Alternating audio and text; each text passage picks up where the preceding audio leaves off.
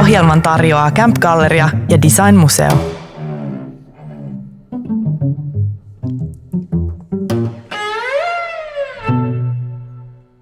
Iittala on kaikille suomalaisille tuttu muotoilubrändi. Tiivistyykö Iittalan brändin kehitykseen historiaan suomalaisen kulttuurin, politiikan ja sosiaalisten olojen kehitys? Helsinki Design Weeklyn bränditrilogian toisessa osassa keskustelemme sataneljäkymmenvuotiaan Iittalan menneisyydestä, nykyisyydestä ja tulevaisuudesta. Mun nimi on Anni Korkman ja studiossa tänään mun kanssa on toimittaja Jani Niipala. Tervetuloa, Jani. Kiitos, Anni. No, mitä pohdintoja Iittalaan liittyen?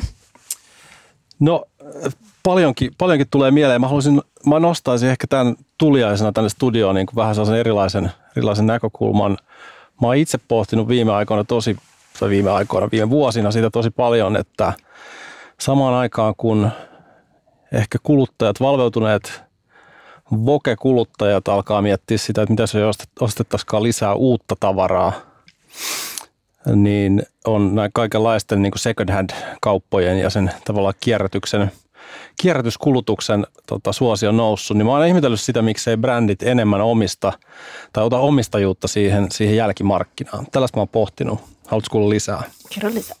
Ja, tota, ja ilokseni sitten tietenkin, tämähän on tavallaan ei ole mikään uusi juttu. Artek on tehnyt Second Cyclein jo, jo mitä varmaan yli kymmenen vuotta. Ja, tota, ja mulla on ainakin sellainen vahva mielikuva siitä, että monille kansainvälisille luksusbrändeille erityisesti ja monille designbrändeille se on ollut niin kuin vaikea paikka vähän, että miten sä, että et myydään, myydään niin kuin uniikkia tuotetta, mutta siihen ei ehkä niin kuin ole siihen ajatusmaailmaan mahtunut se, että myydään se myös sitten vaikka uudestaan.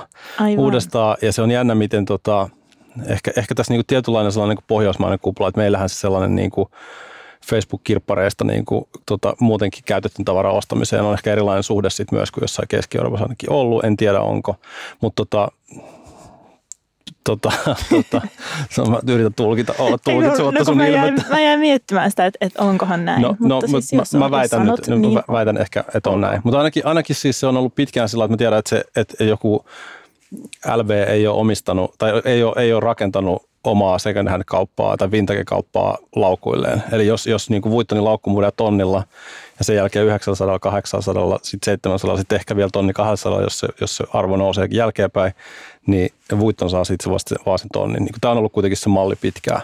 Mutta tota, mut nyt viime viikolla sattumalta tuli just tota uutinen siitä, että, että Kering, eli tämä, joka hallinnoi Guccia ja tämä iso, iso niin kuin ryhmä, ryhmittymä, joka hallinnoi Guccia ja Saint Laurentia ja tällaista, niin osti viiden prosentin osuuden Vestiairesta, joka on Aha, ehkä sulle tuttu vaate, vaatesaitti. Eli kerrotaan vielä jollekin, joka ei ole tuttu. Eli Vestiaire Collective, äh, Collective on tällainen niin kuin, ehkä maailman suosituin, niin kuin, todella niin kuin, mu, niin kuin huippumuodin, äh, käytetyn huippumuodin äh, myyntipaikka verkossa.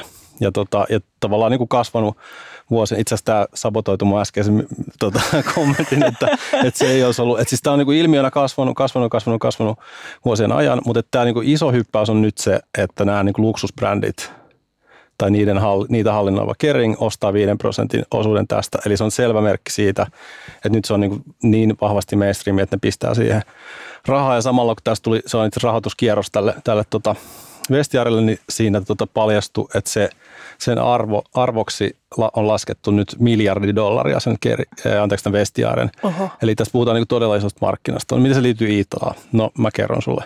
Niin, tota, ilokseni huomasin, niin mä olin, muistan joskus lukeneeni siitä, että Iittalalla on vähän tässä niin kuin Artekin Second Cycle hengessä ollut näille niin kuin lasitavaroille tai eri, erityisesti just näille niin kuin kodin käyttötavaroille, eli laseille ja kupeille ja lautasille.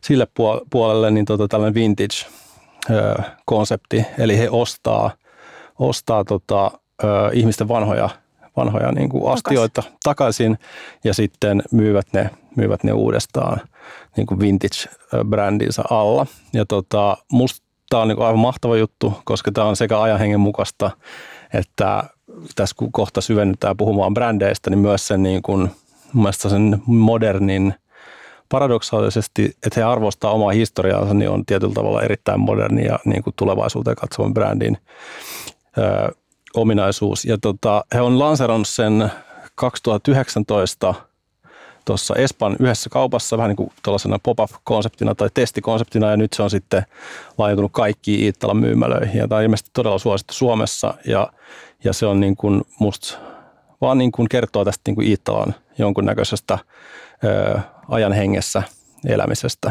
ja mä oon tosi iloinen, että, että tällainen projekti on. Tämä on se, mitä mä olin pohtinut. Eli ne uskoo siihen tuotteeseen niin paljon, että ne ajattelee, että heidän niin kuin, että se jälleenmyyntiarvo on sellainen, joka kannattaa ottaa itselleenkin uudestaan sen, sen kierroksen kautta, eikö niin? Joo, mun mielestä se on just kyse mun mielestä niin kuin ainakin kahdesta asiasta siitä, että, että on selvästi niin kuin kuunnellaan, mitä kuluttajat haluaa. Muutenhan toi, tämä on se sama kuin se L V-esimerkki, että muutenhan toi kauppa kävisi, kävisi verkossa, verkossa niin kuin tota, erilaisilla kauppapaikoilla ja, ja toreilla ja turuilla niin kuin ilman, ilman Iittalaa. Nyt he on ottanut omistajuuden myös siihen jälkimarkkinaan, mikä niin on, osoittaa sekä sitä ajan hengen ymmärtämistä, mutta myös, myös just tota, mistä sä sanoit. Eli niin kuin vahva luotto siihen omaan tuotteeseen.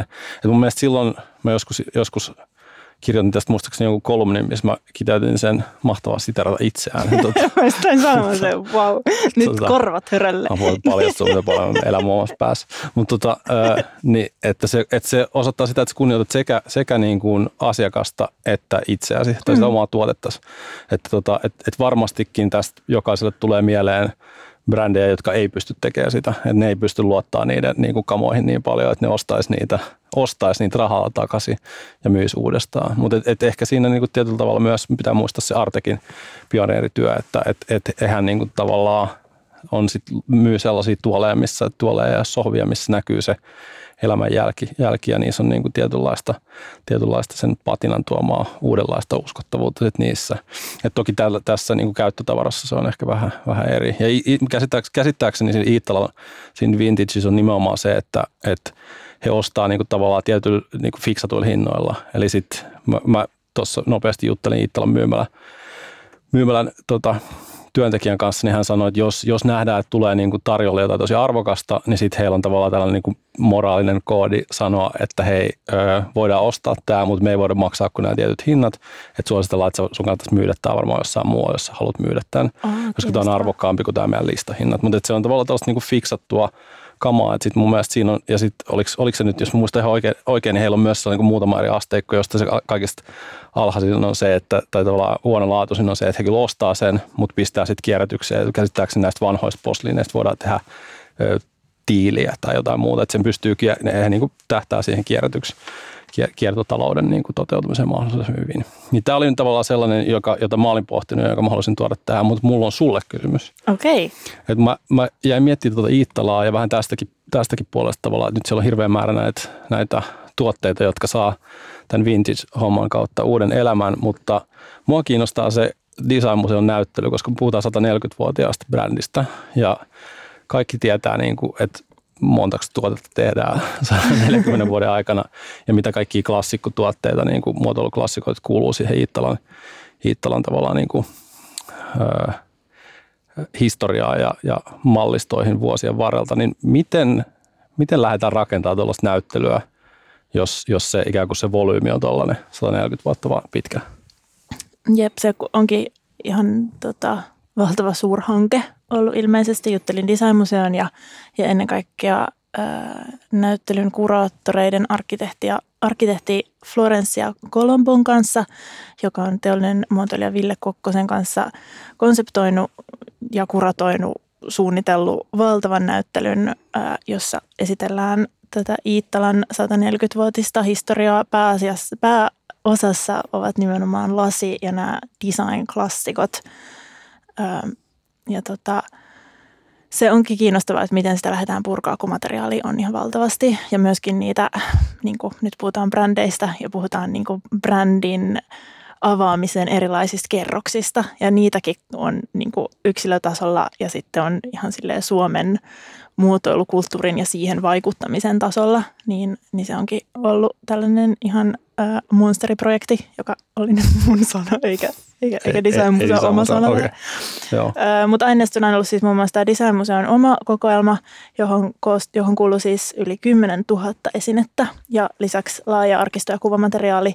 Ja näyttelyssä nähdään myös äh, lainoja yksityisistä ja julkisista kokoelmista ja jotenkin ehkä itselle tuli mieleen jonkinlainen aikaajana sata neljäkymmentä vuoden takaa, mutta Florencia Colombon kanssa, kun ennen tätä juttelin ja, ja, ja kuulin lisää, niin kävi ilmi, että he ei ole lähestynyt tätä, tätä näyttelyn tarinan kertomista mitenkään lineaarisesta näkökulmasta. Joo.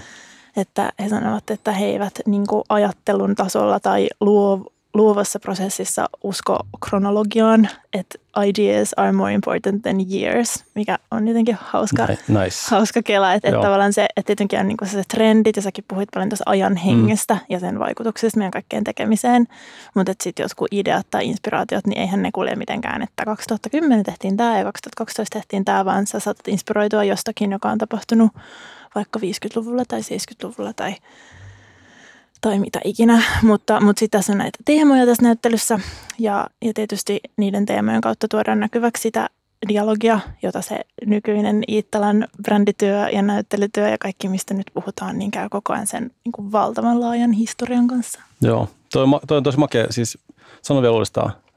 Ideas, ideas. ideas are more important than years. Joo, koska sitten taas toisaalta se on musta kiinnostava just tuollaisessa pitkässä historiassa ja monissa näissä suomalaisissa design-brändeissä on se, se ehkä joku, joku aaltojakkara on sellainen, että kun tietyt sukupolvet on istunut niin kuin sillä päiväkodista lähtien, niin sitten sulla on sellainen elämänvaihe, että sä et halua nähdä sitä missään. missään. Ja se tuskin näkyy myynnissä, koska nämä niin kuin, tota, erilaiset erilaiset trendit menee eri ikäryhmissä. Ehkä sitten jossain vaiheessa huomaan, mä huomaan nyt vaan sellaisesta niin kuin, tavallaan aikuisia, aikuiset sarjan ikäisistä niin kuin, nuorista, että et ne vintage-jakkarat taas kiinnostaa aika paljon. Mm. paljon ja se, niin kuin, et, et se on kiinnostavaa myös, toi, sen takia tuo kerroksellisuus kiinnostaa tosi paljon tässä näyttelyssä, koska nämä, nämä jo, jonain päivänä sä oot kyllästynyt aaltovaasiin, mutta sitten taas sit sut alkaa niin kuin, aaltovaasivuodet uudestaan ja se, ja se saatat jäävi olla kaksikymmentä tai kahdeksankymmentä, että se on, se on niin, kuin, no niin sellaisessa jotenkin niin kuin ytimessä siinä, mitä on, mitä on olla suomalainen, ehkä myös vähän hyvin kliseisesti, mutta myös tota, jotenkin tosi elävästi ja sen takia kiinnostaa, kiinnostaa tosi paljon, miten toi saadaan, saadaan niin kuin eläväksi siinä, siinä näyttelyssä.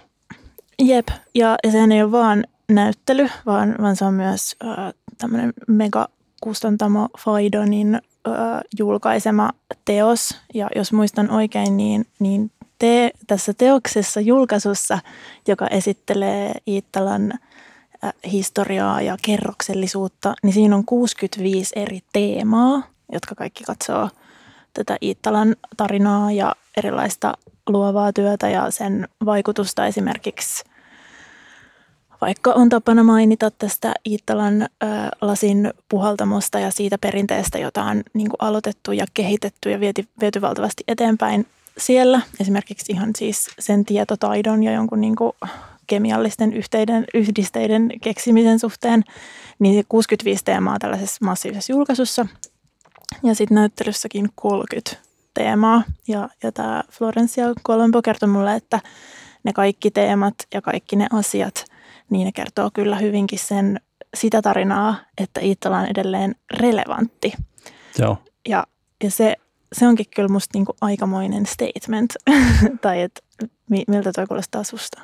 Oh, siis ehdottomasti, ehdottomasti on relevantti. Musta siinä on kiinnostavaa koko niinku yrityksen, tai siis Iittala historiassa on se, että että se on selvästikin kasvanut jotenkin tämän maan kanssa, kanssa myös, mutta tota, öö, kyllä mä uskoisin, että se on relevantti. Ja, ja sit, mut mä sanoisin, että muuhun vai, mulle se, se tekee relevantiksi just tuon tyyppiset, että, että he on niin kuin ikään kuin öö, tarttuu tuollaiseen vaikka tämän kiertotalouden tai, tai, tai niin kuin vastuullisuuden sen vintage, vintage-liikkeensä kautta niin kuin siihen, siihen tarttuvat niin kuin tällaiseen oikeasti aitoon ilmiöön. Tota, mitä sä luulet, mitä sä luulet, että opetetaanko se näyttelyssä, että pitääkö Iittalan laseista ottaa se tarra pois vai ei? Mä oon kuullut, että, että niin kuin se, se ar- ne on arvokkaita ainoastaan, jos on, jos on se tarra, että muuten... Muuten ne ei ole niin hoitoja. Siihen ei itse asiassa kyllä pitänyt kysyä. Florencia olisi varmaan ihan niin asiantuntia. Tämä on hirveä cliffhanger pakkoinen. Pitää kuulla bränditrilogian kolmas osa, joka keskittyy niin vain tarrat ja mitä ne kertovat tähän meistä. Jep. Tota, mutta niin, tosta, että tavallaan vaikka se tuote on aika perinteinen, niin sitten tavallaan se toiminta, brändirakennus, muu voi olla siitä aika ajassa ehkä. Että mä jotenkin... muhun ainakin teki vaikutukseen, koska yllättäen en ole niin kuin brändäyksenkään asiantuntija, niin näiden Design Museon näyttelyn kuraattoreiden Florencia Colombon ja Ville Kokkosen ajatus, joka tuotiin julki jo ison lanseerauksen yhteydessä, kun Jasper Morrison, brittimuotoilija, teki Iittalalle raamimalliston, joka julkaistiin Tukholman Design-viikolla pari vuotta sitten kaksituhattayhdeksäntoista. Niin jo siinä he käsittelivät sitä niin kuin materiaalin kulttuuria ja syömisen ympärillä tapahtuvia rituaaleja ja, ja sitä, että niillä oli tämmöinen slogan kuin Creating Atmospheres, jossa puhuttiin siitä, miten, miten niin kuin, mitä kaikkea sen syömisen tai niiden astioiden ympärillä tapahtuva toiminta on. Mm. Ja se on ehkä se mun mielestä kaikista kiinnostavin ja sehän on tosi niin kuin ehkä elinvoimaisen ja varakkaan brändin merkki, että tuota työtä on mahdollista tehdä. On ja ehdottomasti siis täytyy tunnustaa, että mä, mä, jos, jos multa olisi kuukausi sitten kysytty niin kuin Iittalasta jotain, niin mä olisin saattanut sanoa jotain ihan muuta, mutta nyt huomaan, niin kuin, että kun mä tästä käy tavallaan tietynlaisella, että tämä on just toi lastentarha-aaltojakkara esimerkiksi, että se on niin tuttu brändi, että mä huomaan, että mä joudun niin kuin vähän työstämään omia ennakkokäsityksiä myös siitä. Toi on mahtava toi, niin kuin toi syömisen rituaalit. Mutta toisaalta taas mä itse niin kuin mietin sitäkin tosi paljon, että miten nyt kun ikään kuin pysähtyy hetkeksi ja tuijottaa vaikka sitä, sitä niin kuin Iittala-historiaa, että se on mennyt, se menee sieltä ihan sieltä niin kuin uniikista taidelasista ja, ja myöhemmin keräilyharvinaisuuksista siihen jokapäiväiseen niin kuin teema-astiastoon tai joku, että et sitten sit tää on ehkä sellaista, että on, niin kuin, mun, mä, mä niin kuin näkisin tällä just, että ah, olisi mielenkiintoista, kun ne tekisi tota, Rihannan kanssa viinilasin mallistoon tai jotain muuta, mutta et ehkä, ehkä, ehkä he osaavat tämän, tämän paremmin. Et, et, et, tota, se moninaisuus on sellaista niin kuin vähän, ehkä vähäileistä moninaisuutta. Mä, mä puhun nyt itse, itseni ihan kierroksille tästä, tästä näyttelystä. Mäkin menen kierroksille. Mä aloitan odottaa siis. Näyttely avautuu Design Museossa kaksikymmentäkuudes kolmatta, jos, jos tilanne vaan sallii ja on näillä näkymin auki yhdeksästoista yhdeksättä asti. Puhutaanko kohta professori Henri Weijon kanssa lisää brändäyksestä? Ohjelman tarjoaa Kamp Galleria ja Design Museo. Kuuntelet Helsinki Design Weekly ja minä olen Jani Niipala ja olen täällä studiossa Anni Korkmanin kanssa puhumassa muotoilusta. Siirrytään aiheessa eteenpäin ja tota, otetaan Anni studioon kaukaa vieraaksi markkinoinnin professori Henri Weijo ja puhutaan vähän lisää brändeistä asiantuntijan kanssa. Tervetuloa Henri. Kiitos. Tota, esittelin sinut markkinoinnin professorina, mutta ö, olen jotenkin tottunut siihen, että akateemiselta ihmisiltä kannattaa itseltään kysyä, mitä, mitä he tutkivat. Niin mitä, mitä ihan tarkkaa tutkit?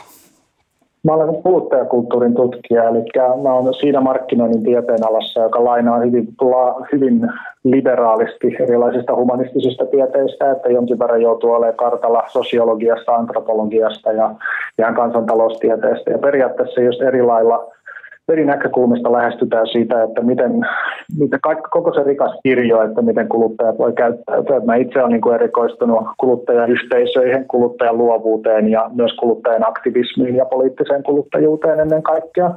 Mutta se meidän tieteenala on just tosissaan erittäin laaja-alainen, että monet ajatteet kuluttajan käyttäytyminen liittyy pelkästään, niin kuin, että miten ihmiset nappaa kaupasta mukaan, mutta kuluttajatutkimus on taas koko se niin kuin ihan kaikki, miten ihmiset, miten ihmiset valitsee, miten ihmiset käyttää, miten ihmiset luopuu tuotteista, miten ihmiset tuotteiden ja palvelujen ja brändien ja kaikkeiden kanssa luo yhteisöllisyyttä, pyrkii onnellisempaa elämään, kaikkea tätä. Se on hyvin, hyvin laaja tieteenala, joka lainaa tosi laajasti erilaisista teorioista ja muista tieteistä suoraan sanottuna. Hienoa, hienoa, mahtavaa. Ja tuli heti sellainen lämmin olo, että soitettiin oikealle ihmiselle. Se on aina hyvä, hyvä fiilis. Mutta tota, mä lähden kuitenkin tästä brändikulmasta liikkeelle. Tota, mit, mitkä on, mitkä on tällaisen yleisellä tasolla, mitkä on hyvät, hyvän brändin ominaisuudet, jos sallitaan tällainen niin kuin yksinkertainen kysymys tähän, tähän alkuun? Hyvä brändi on outo yhdistelmä sekä niin kuin sellaista monimutkaisuutta, mutta että myös selkeyttä. Että siis melkein kaikki vahvat brändit on yleensä tosi rikkaita, että siinä mielessä, että niissä on niin kuin todella laaja kirjo erilaisia kulttuurisia vähän niin kuin keskusteluja. Että niin kuin jos mietitään vaikka jotain Applea tai Nikeä, niin siinä meillä on hyvin paljon assosiaatioita, jotka eivät kaikki pelkästään positiivisia. Että niin kuin Applesta meillä on sekä niitä niin kuin positiivisia, että Steve Jobsin perintö ja, ja, niin kuin, ja sitten, mutta myös kaikenlaisia negatiivisia assosiaatioita liittyen vaikka hipstereihin ja juppismiin ja tällaista. Nikella on sama juttu, että on Michael Jordanit, Tiger Woodsit ja, ja koko se niin kuin, laaja historia, mutta myös sitten erilaisia niin kuin, tällaisia, ähm, vaikka esimerkiksi se, kun he käyttävät tuota lapsityövoimaa tällaista. Yleensä se on niin kuin, vahvan brändin merkki, jos se kerää vähän niin kuin magneetin lailla näitä niin kuin, keskustelua ja tällaista niin kuin erilaisia näkökulmia itsestä. Sitten tulee vähän niin kuin symboli usein, niin kuin esimerkiksi Nike ja Apple on nykyään symboleita esimerkiksi äh, suuryrityksille ja niitä, niin kuin, niihin viitataan silloin, kun puhutaan muistakin asioista kuin niistä brändeistä itsestään. Mutta myös se, että brändi on siis, äh, vahva brändi on myös aika selkeä, että niin kuin hyvin vahvasti assosioit esimerkiksi Applen tietokoneeseen tai tietynlaiseen tietokoneen käyttöön, joka on ehkä vähän sellaista luovempaa.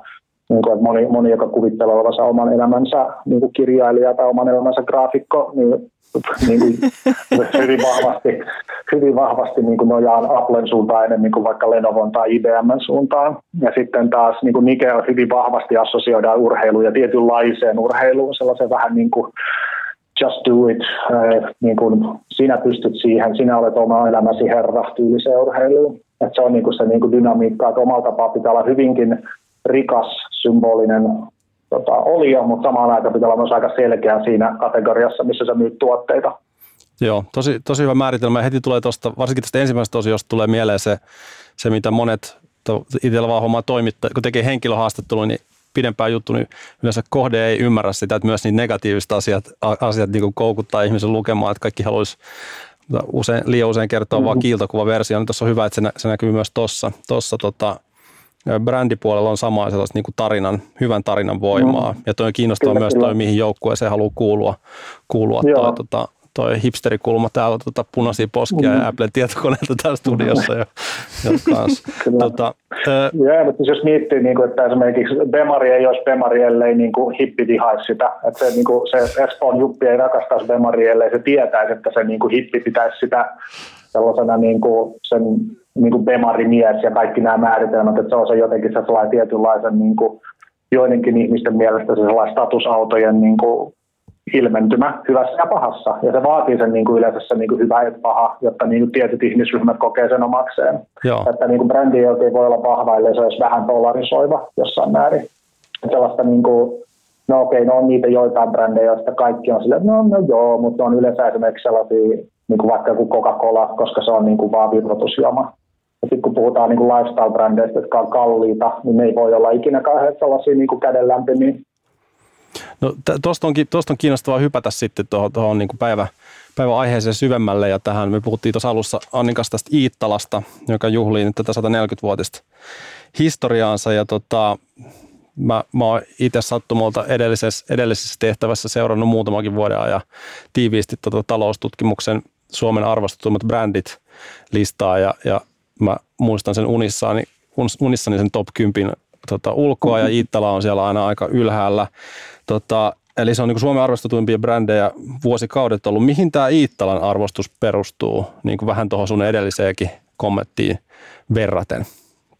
No totta kai siis se hyvin paljon johtuu heidän, niin kuin, mitä tuotteita siellä on, ja se niin kuin rikas historia, se on kuitenkin sataneljäkymmentävuotias brändi nyt tosiaan, mutta se just se, että niin kuin arvostettu brändi on silleen, voi usein voikin olla, että on todella arvostettuja brändejä, jotka ei sitä välttämättä niin kuin niiden niin kuin massojen, monet osaa niin kuin nimetä Iittalan, mutta ei lopulta heille niin kuin myynnillisesti ole lähellekään niin kuin meidän tota, suurimpia brändejä Suomessa, mutta se vaan niin kuin kertoo, että tietyissä niin kuin kategorioissa voi nousta niin kuin hyvinkin suureen asemaan ja se ei niin kuin aina sellainen niin kuin massatunnettuus ei ole täysin sama asia kuin, niin kuin brändin arvostettuus. Sitten moni varmasti arvostaa sellaisia brändejä, mitä he eivät esimerkiksi itse osta. Mm, joo, hyvä pointti. Mut, jo, mutta yleisesti ottaen, niin tota, no siis muotoilubrändeissä ja myös ihan itse asiassa myös muotibrändeissä, niin niissä on vähän sellainen kuin oma dynamiikka. Et niissä on niin kuin sellainen Tota, tota, niitä on tutkittu paljon ja se todella paljon henkilöityy niihin designereihin ja niiden niin kuin designerit usein muuttuu sellaisiksi vähän niin kuin elämään suuremmiksi hahmoiksi ja niin kuin, sitten ne niin kuin lisää siihen niin kuin brändin vähän niin kuin D N A:han aina oman lisänsä, mikä tuo sille brändille tosi paljon niin kuin siis joo sellaista niin kuin pääomaa, mutta sitä myös tiedetään, että se tosi paljon myös omalla tapaa rajoittaa sitä. Että se on silleen, että niin kuin aina ja vaan niin kuin se brändi ei voi uudistua niin helposti kuin esimerkiksi muissa kuluttajakategorioissa. Että se on aina niin kuin mietitään sitä, että Alvar Aallon perintöä ja niin kuin Brygg-Virkkalan perintöä ja tällaista näin. Ja se on sama juttu on muodissa, että niin kuin aina mietitään, että Yves Saint Laurent on aina niin kuin periaatteessa kiinni siinä Yves Saint Laurentin niin kuin alkuperäisessä ideassa ja koko Chanel on samalla tavalla koko Chanelin siinä historiassa kiinni, ja aina kun tulee uusia tota, noita designereita, niin ne joutuu hyvin orjallisesti periaatteessa osoittaa sellaista kuuliaisuutta sille niin kuin alkuperäiselle ää, taiteilijalle, ja ne nimenomaan mieltää usein itsensä taiteilijaksi. Ja se on niin kuin muotoilussa mun mielestä hyvin sama, että niin kuin ne on niin kuin hyötyy tosi paljon just siitä Alvar Aallon ja näiden muiden vastaavien perinnöstä, mutta se myös muodostaa sellaisen tietynlaisen vahvan rajoitteen, että mihin suuntaan Iittala voi mennä. Tosiaankin voisi kriittisesti ajatella, että nämä niin kuin Iittalankin suunnittelijatähdet on sieltä viisikymmentäluvulta, mutta, mutta hyvä tunnistaa, mm. että tämä ei ole pelkästään niin kuin Suomeen, Suomen muotoilu- ja muotiskeneen ja kulttuuriin rajattu ilmiö, vaan, vaan tapahtuu, tapahtuu muuallakin. Näetkö jotakin yhdistävää tekijää näissä suomalaisissa muotoilun klassikkobrändeissä? Joo, se ei ole pelkästään itse asiassa, se on vähän niin kuin pohjoismaalainen. Tota, se koko niin kuin Nordic Design-juttuhan niin Iittala hyvin vahvasti osa sitä niin kuin liikehdintää ja miettii, että Alvar Aaltohan oli sen koko niin kuin Nordic, Nordic Design-eetoksen niin kuin hyvin vahvoja tota, luoja. Toinen on tämä, mä unohan hänen nimensä, mutta tämä tanskalainen, joka keksi tämän, tämän, tämän kansantuolin ja sitten myös myöhemmin tämä Wishbone-tuolin, niin tota, heillähän oli tällainen hyvin selkeä visio, joka oikeasti lisäsi myös heidän kuuluisuuttaan, että niin kuin he aikoinaan julisti, että kaikki mitä minä suunnittelen pitää olla kaikille niin kuin jossain määrin ostettavissa ja se oli, niin kuin se on, se oli aikoinaan hyvin radikaali design tota, filosofia, koska aiemminhan design oli vahvasti mietitty, että yläluokan juttuja pitää olla kaunista ja kallista ja sitten tulee tällaiset pohjoismaalaiset, jotka sanoo, että kaikille kansalle kaunista, niin se, sehän niin kuin, se, se design-filosofia on äh, jossain määrin elossa edelleen, mutta siitä on vähän loitonnuttu niin kuin ajan myötä. Osittain globalisaation takia, ehkä osittain sen takia, että kun meidän Pohjoismaissakin on tämä kansankotihomogeenisuus vähän murentunut, niin ei se ehkä ihan samalla tavalla näy niin kuin Iittalalla, että ei niitä kalliimpia, uusimpia niin Iittalan juttuja, niin ei niitä kyllä todellakaan näe samalla tavalla. Tai voi kuvitella näkevän samalla tavalla kuin no, kenen tahansa kodissa kuin mitä ehkä kuusikymmentä-viisikymmentäluvulla. Mutta joo, se on niinku iso osa sitä Iittalan juttua kanssa, että ne on ollut osa sitä pohjoismaisen designin marssia. Toi, toi on hyvä toi tuollainen kansan, kansanbrändi tai Iittala kuuluu kaikille ajatteluun, mutta tota, su, sulla on kuitenkin, mä sen verran tuosta luntasin, että sulla on consumer culture, culture theory, mm-hmm. on, on, kuulostaa sellaiset jutut, johon tämä seuraava kysymys sopii, eli, eli tota, onko jotain sellaista niin kuin ehkä tavallaan Iittalan kautta ja vähän yleisemminkin, että voiko, voiko brändi jotenkin osallistaa kuluttajia paremmin ja onko, onko, se, niin kuin, onko, se, onko se trendi, että kuluttajia osallistetaan enemmän? Se, se riippuu. Tämä on hyvin mielenkiintoista. Mun yksi, yksi kollega Aalto-yliopistosta on tehnyt tosi paljon tutkimusta niin kuin luksusbrändeistä ja ennen kaikkea luksusmuotomerkeistä. Ja se on vähän se, että mitä korkeammalle sä meet tässä niin kuin brändin taiteellisuudessa, että niin kuin jos sä myyt sellaista niin kuin tuotetta, jonka koko idea on, että tämä on taideteos tai tämä on niin kuin hieno visionäärisen muotoilun teos, niin sitä vähemmän sä voit itse asiassa osallistaa asiakkaita, koska se menee vähän sitä vastaan sitä koko taiteilijan ajatusta, että, että minä saan jumalallisen inspiraation ja tässä on lopputulos, ottakaa tai jättäkää, koska taiteilija on usein aika ehdoton, että hän niin kuin itse luo oman näkemyksensä. Niin että siis siinä mielessä Iittala tietenkään ei ole aivan ihan siis siinä niin kuin siinä täysin siinä luovan brändäämisen tai ehkä taiteellisen brändäämisen ihan kärjessä, mutta ne on kuitenkin siinä samalla skaalalla. Niin samalla tavalla ne osallistaa kuluttajia ehkä silleen, että jaa muistoja tällaista, mutta ne ei voi osallistaa samalla tavalla kuin jotkut, jotkut brändithän niin kuin jopa ottaa kuluttajia mukaan niin kuin suunnittelemaan näitä, mm. näitä tuotteita ja tällaista näin. Se ei ole mun mielestä kyllä tällaisille design-brändeille ihan täysin mahdollista, koska kaikilla kunnioituksella meitä, meitä kuluttajia kohtaan, niin me ollaan vähän sellaisia, niin kuin, että sitten tulisi aika helposti sellaisia Frankenstein-luomuksia näin, että se vaatii sen sellaisen, että tällaiset brändit joutuu ehkä olemaan jossain määrin autoritäärisempiä, että ne niin kuin sanoo, että tämä on nyt kaunista tai tämä on meidän taiteilijoiden näkemys. Niin, to, to, mä luulen, että tuosta niin kuin paras esimerkki, mihin itse on törmännyt, niin koska mark- tällaisessa brändikeskustelussa pitää aina mainita myös ruotsalaiset, niin mun mielestä Ikealla, Ikealla oli se, missä lasten piirroksista tehdään pehmäloluja, niin se oli ehkä tavallaan sen niin kuin, mm. tavallaan on point tota, kuluttajakohderyhmän osallistamista niin kuin siihen, siihen designiin siinä. Tota, miten sitten, Joo. jos miettii, mulla, mulla niin kuin, Vaikka, vaikka on niin kuin syvä kunnioitus Iittalaa kohtaan, niin ehkä se, jossa on niin kuin kaikista räväkin, räväk, räväkkä mm. uusiutuja, ja se tavallaan kuuluu varmaan heidän brändiin perinteisyys, mutta et, miten sä näet, jos, jos tavallaan kääntää katseen sinne tulevaan, niin, niin miten, miten, tota, miten, miten Iittalan brändi pysyy tuleva, tulevaisuudessakin yhtä vahvana suomalaisena? No se on se, että niin kuin, se, se, on, se on se haaste, niin kuin mikä on just tällaisilla design- ja muotibrändeilläkin, että millä tavalla sä periaatteessa luot uutta, luot uusia tuotteita, josta kaikki näkee, että hei, tuossa näkyy se vahva niin kuin brändin perinne, D N A, tunnistettava muotokieli, mutta samaan aikaan, niin kuin, että se, niin kuin, se, se on tunnistettava tuttu, mutta se on silti jollain tavalla freshia.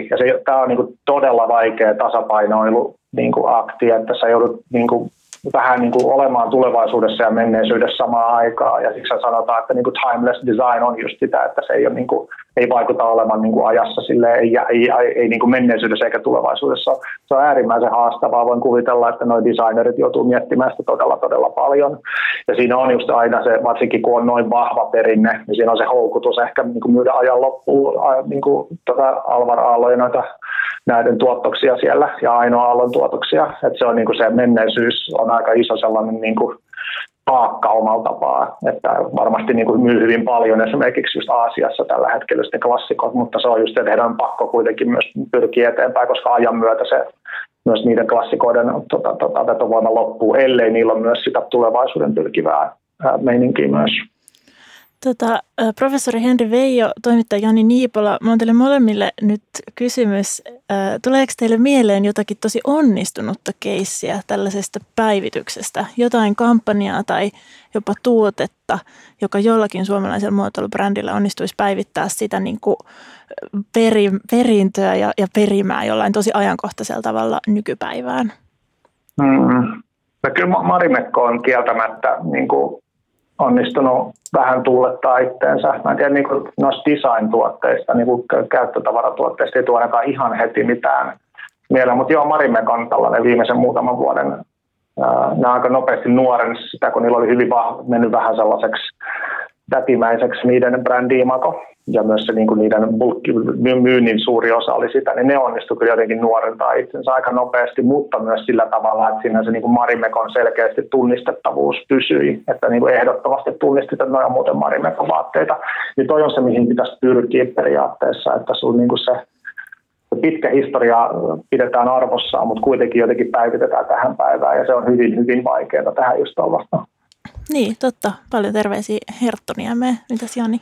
Mä, mä nostaisin ehkä tota Fiskarsin ja Marja Korkealan vaatemallisto, joka on mulla nyt tässä ollut, ollut mielessä, koska sen, heidän tota, kauppansa myös tälle, tälle kapselimallistolle avautui tällä viikolla. Niin ihan vaan sen takia, että, että mikä tahansa brändi voi ikään kuin ammentaa siitä muodin nosteesta, mutta sitten jos sen tekee noin, että Fiskars tekee historiansa ensimmäisen vaatemalliston ja se on ikään kuin itsestäänselvyys, että se on puutarhavaatteita, mutta ne tekee sen kiinnostavalla tavalla, niin sitten se on samaan aikaan sekä yllätyksellistä brändille, joka nyt ei välttämättä, jota ei tunneta yllätyksistä ja sitten, ja sitten todella niin kuin brändin, brändin niin kuin näköistä tekemistä, että et laadukkaita vaatteita just siihen hommaan, mihin heidän työkalunsa on tehty, niin, niin mä itse siitä niin kuin jotenkin pidän, pidän tosi paljon.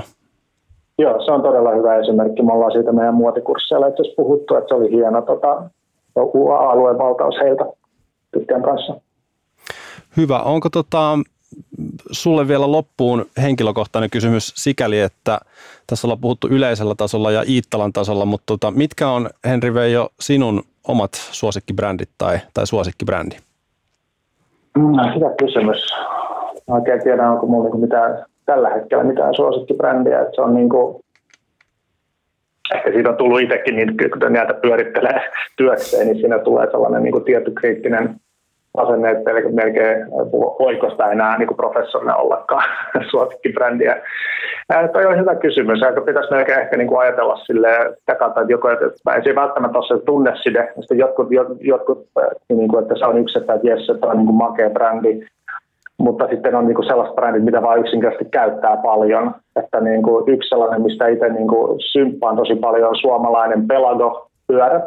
Mun mielestä niillä on jotenkin sellainen niin kuin hauska oma luukkinsa ja hauska oma niin kuin identiteettinsä, mutta mulla itsellä ei ole Pelagoa. Se on vähän sellainen, niin kuin, että niin kuin ihailen sitä vähän kaukaa. Mutta sitten esimerkiksi jos miettii, mitä itse käyttää paljon, niin en mä tiedä. Että mä niin kuin siis jotain tällaisia hyvinkin simppeleitä niin kuin brändeitä, joku Swissin Clean Canteen pullot, mä käytän niitä paljon, näitä, näitä metallijuomapulloja.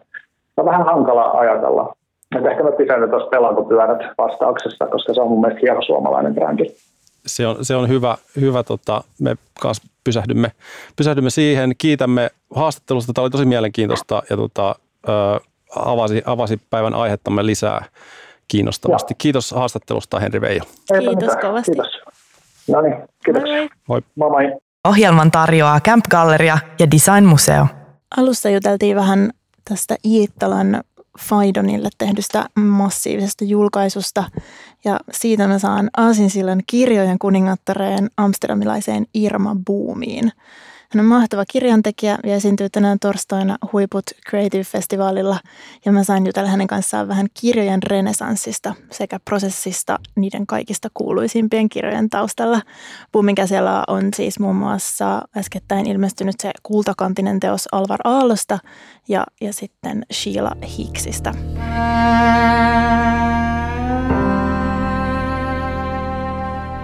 Hello, bookmaker Irma Boom. Welcome to Helsinki Design Weekly.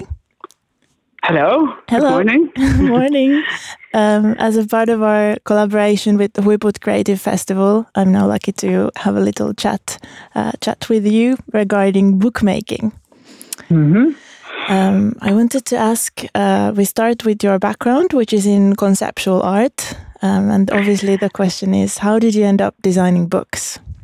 Yeah, so um, my my, uh, my idea was uh, already when I was a young child to become an artist, and I wanted to become a painter. And uh, in the end, I went to art school and I studied painting.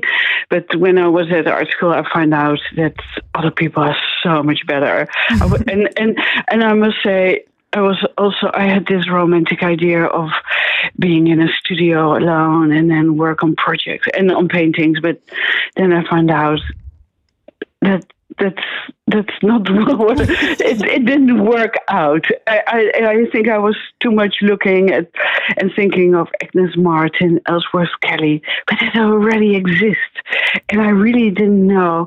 I I, I couldn't find my own way, and so I was a bit uh, yeah sort of frustrated, and uh, so I thought that maybe I have to do something else. So I was wandering through art school, and I, I checked out photography, a little bit architecture, and and at some moment I walked in a in a class where a teacher was talking about books. So uh, not uh, and the, and the teacher himself was an artist. It's really interesting, but he uh, he uh, every Wednesday afternoon he, he came to the school to talk about uh, books, and he was reciting poetry and and he was reading um, literature, and then I, I fell in love immediately. And I never touched any uh, any more uh, a brush, never, or a pencil. So it was it was a sort of uh, instant love, but I I never realized um, that books were uh, designed and, and and that that was a, a specific uh, profession. I, I really didn't know, and and it was also because he he talked about he showed books from. Uh, an avant-garde uh, writer, author, Jan Wolkers. And those books were, these, uh, he showed also the, he read the text, but also showed the book covers, and they were amazing. It, it, I thought this was really mind-blowing. I thought that's what I want to do, content and form, which goes together. So there's a reason or a, a sort of thing, a starting point to make something. And, uh, and, and and that's how I ended up making uh, making books. And I, I never did anything else. Oh, that's wonderful. It sounds like yeah. such a luxurious, serendipitous moment of just have that realization that, okay, this is what I'm I'm, I'm supposed yeah, to be but doing. It, it was a, yeah, but uh, indeed, but it was a sort of coincidence. It was really because painting, um, I was not good enough, uh, wandering through the school and being open. I think that that's important, that I was really looking around. What can I do? Because I really want to make things. I, uh, I want to create. I want to, to work on things. And uh, yeah, and and I, w- I also feel really lucky that I uh, bumped into that classroom at mm. that Wednesday afternoon. If I, if I was there Wednesday morning, there was nothing. It was oh. the Wednesday afternoon. Yeah, so I feel really lucky. That's wonderful. Yeah. Do you think that your background in conceptual art gave you that mindset of being open to new ideas and, and influences mm. and really looking mm. looking around? Uh, yeah, uh, I uh, I think so. But uh, but working now already a long time as a des- as a bookmaker, book designer, um, I realized that that. But my, uh, I'm I'm a totally different designer than my colleagues. I am very autonomous. I don't want to do I have something in, in mind and I want to make it, even if people give a brief. I don't read a brief.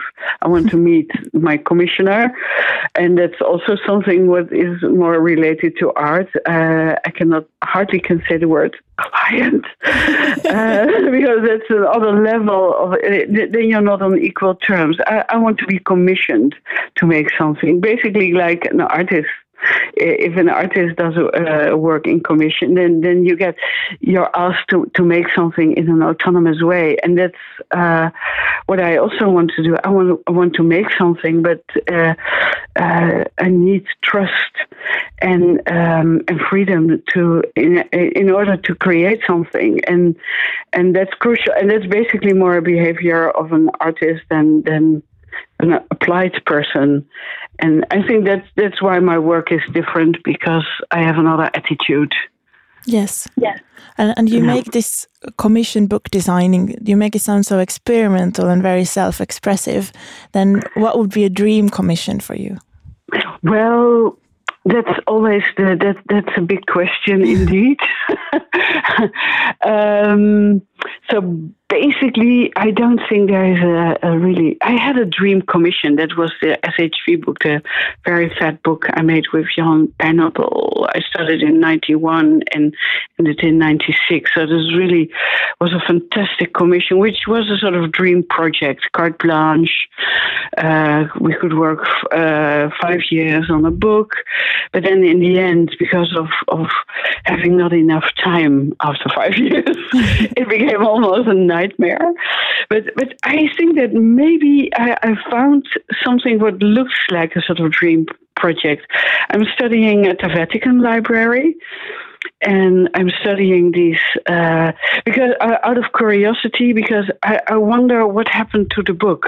The book in, the, in when it started, it was really free and open, and now uh, if, if I make books for a publishing house, They all they are so conservative, and I always have to con- convince people to do it in a different way. And sometimes it doesn't work, and then I, I return the project. Mm-hmm. Sometimes it works, but uh, and that's and I I really was curious what happened, and so I started uh, a few years ago studying at the at the Vatican uh, Library. They basically have every book which is made, and uh, and also from this very very beginning, and then uh, studying these books, I found out yeah that. Books, the kind of books I'm making, I'm, I'm finding in in the in the Renaissance and in the uh, in the fifteenth and sixteenth century. So what I'm doing is already done, but then um, in in those times, in a completely different uh, with, with, with different uh, circumstances. So.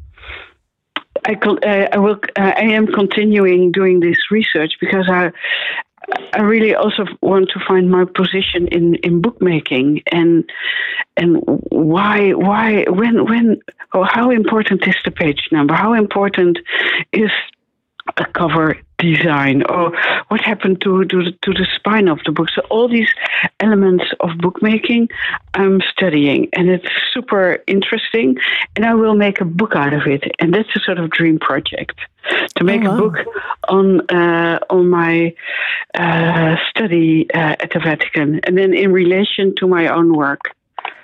And a, and a glimpse of that uh, study I'm working on now. I'm, I'm, you know, I make these mini books. Yes. These uh, my catalogs, and they, they grow every year three percent. And now the height of my mini book is uh, six centimeters, so it's growing. The first one was four centimeters, so now it's six centimeters. And I will uh, reveal already uh, a bit of my study at the Vatican in that book. So, uh, so that's that's a sort of very addictive Uh, Uh, study I'm doing, and and it also gives me gives me an, an enormous im, impulse uh, for the work I'm doing at the moment, uh, commissioned work. So yeah, I'm sort of uh, happy that I'm uh, yeah and, yeah I'm really happy that I can uh, integrate uh, yeah my research into uh, into my actual bookmaking. Yeah. Yeah, that yeah. sounds um, that sounds really uh, interesting. I will have to post uh, images of the mini books you refer to to our Instagram yeah. as well for the, yeah. the listeners to see. So yeah. uh, we could agree that uh, if we consider books as objects, so the physicality of the book really enhances the reading experience. Yeah, but the physicality, because a book is not a P D F. Eh? Everybody is looking at the fucking screen the whole day. And yep. and what I think what is interesting about a book, which is a very stable medium uh, in, in comparison to internet, uh, the internet is flux, and the book is uh, is fixed. It's an uh, it's a frozen uh, entity. Huh? It, it captures time, and uh, and I think that that is what is interesting about a book. And of course, a book is uh, has a dimension. It's three dimensional. It is an object always. If if if it's uh, it's done by me or somebody else, a book is, is a three dimensional object, a physical thing, and um, that's um, and and I think that's becoming more and more relevant, because in the time of internet and the screen, you want to have no screen. You want to uh, have something in your hands where you can relate to, and it has a weight, it has a size, and uh, and then go through that book. You can also oversee how uh, where you are on an internet. If you're surfing on the internet, you never know where you are. You can go as deep. You never know what you're finding, but sometimes you find something, sometimes you don't. But in a book, you have this. The, there is this limitation of the amount of pages. Even the S H V book I made in uh, nineteen ninety-one, which is basically uh, uh, uh, made uh, with the structure of internet, too many pages and no page numbers. So you never know. You can browse uh, through that book, so you never know if you find what you're looking for, and the other way around. So that's related to internet. But then still, the book has this fixed form, and um, and I think that's the quality of of, of the book, that you uh, have this this uh, fixed content which is edited, and and uh, because it's fixed, you can you cannot change it, obviously. Where on an Uh, website or internet, you can change everything, but because it's fixed, uh, th- this book becomes a reference um, if you're doing research. So it's uh, yeah, a, b- a book becomes a reference, and that's also what I realized in the Vatican Library, that uh, books uh, we're not making books for now. You make books for the future, because it has all this content which you can always revert back to. Yes, exactly. And then from reader's perspective, if I think of a book and the reading experience, when the content is fixed and you can't change yeah. it after publishing it, you have to yeah. be quite precise and really mean exactly. it, yeah? Exactly, no, but that's exactly the case. Of course, uh, on the internet you also have to be very precise because sure. in, in a minute it goes worldwide. Yeah. Huh? That, that, that, but you can correct it, but it goes viral or something like that, but but in a book it's it's uh, printed black and white, so it it has a sort of truth. So you have to be very careful what you're writing. Yes, yeah. You have to consider that very carefully, and that's also what I like about the book, that it's a slow process. It is. Uh, It, uh, it needs a lot of attention, uh, and a book uh, even have by turning the pages, which is uh, that's basically what you do in a book. It, it's it's a whole object, but in the end, you have to turn the pages, and and going from one page into the other is is already. And it's a slow action, and so it demands something else from from the reader. And I think in this time of where everything is fast and superficial, we really need uh, this uh, sort of uh, slowness between quotation marks, of course, because you can also flip quickly through a book. But if you really want, you, you need to sit down and and and uh, yeah, go through the content. You have to. Do it, you have to find it out yourself, where a lot of uh, if you compare it to uh, to the screen, uh, even if you don't do anything, things happen. And so it's another mindset, and it's another activity for, for the for the brain. Yeah, yeah, exactly. Um, I want to finish this uh, talk with uh, with a question from uh, the Design Emergency talk you did with Alice La- Ra- Alice Rawsthorne, which I watched uh, in Instagram, yeah. and yeah. and I remember you discussing the future of the book and wanted to yeah. reflect on this um, with myself as well, because one yeah. could argue that books are not very convenient. They are bulky, they are fragile, they have a huge environmental footprint. You know, what could be the future? Well, I, what I always have to laugh. I think that the book is one of the most uh, sustainable uh, uh, things because it lasts forever. uh, and and and people who work on uh, on the screen. I I also work on the screen. I, in the end, I have to make the books digital, so don't worry. I'm really very up to date. But uh, but every email you send is a lot of energy. I think that people forget all these. Data center, which use an enormous amount of energy. Everybody forgets all these clouds where our stuff is, is stored. It's energy, energy, energy consuming. And and I think what uh, what a book does is um, uh, it's one of the it's, it's a very stable uh, medium. Uh, we can still find books uh, from two thousand years ago. Then I, I'm talking about manuscripts, mm. but. Uh, it's a very stable medium. We always can revert to that content. And of course, it, it takes place in the world. It, it's on a bookshelf or in a storage somewhere. But uh, but that basically doesn't cost anything. But the storage of uh, digital media is enormous amount of... Uh, uh, costs so much energy, and I think that's what people forget because they only see their limited uh, uh, environment of them and the screen. But it's all about energy, and energy hopefully a lot from wind and sun, but uh, that's not always the case. And uh, and, the, and and therefore, I think that a book which remains and and, and if you make pay, a book with good paper, like for the S H V. Book. We made a book uh, with uh, pesticide-free uh, cotton paper that for at least will last uh, one hundred, five hundred years.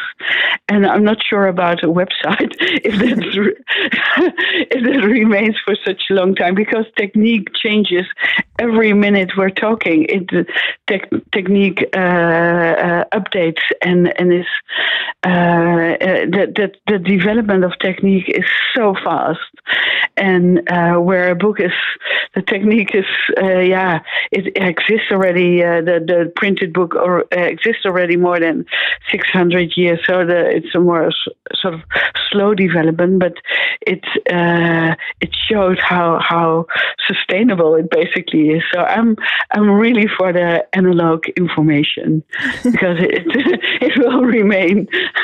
Right. So the future, I think the book is is becoming more and more relevant. That's my uh, so in my in my uh, second mini book, uh, the architecture of the book. Uh, the my statement uh, heading is uh, the revival of the book or the renaissance of the book. I think the the survival is really not a relevant uh, statement because the book doesn't need any event, but uh, the renaissance of the book, uh, we're in it right now. Wonderful. Thank you so much, uh, Irma Boom. We are uh, Helsinki Design Weekly also uh, hopes for the renaissance of the book. And thank you for your beautiful books and thank you for this chat. And I will see you at the Huiput Creative Festival. Um, thank you thank so you. much. Ohjelman tarjoaa Kamp Galleria ja Design Museo.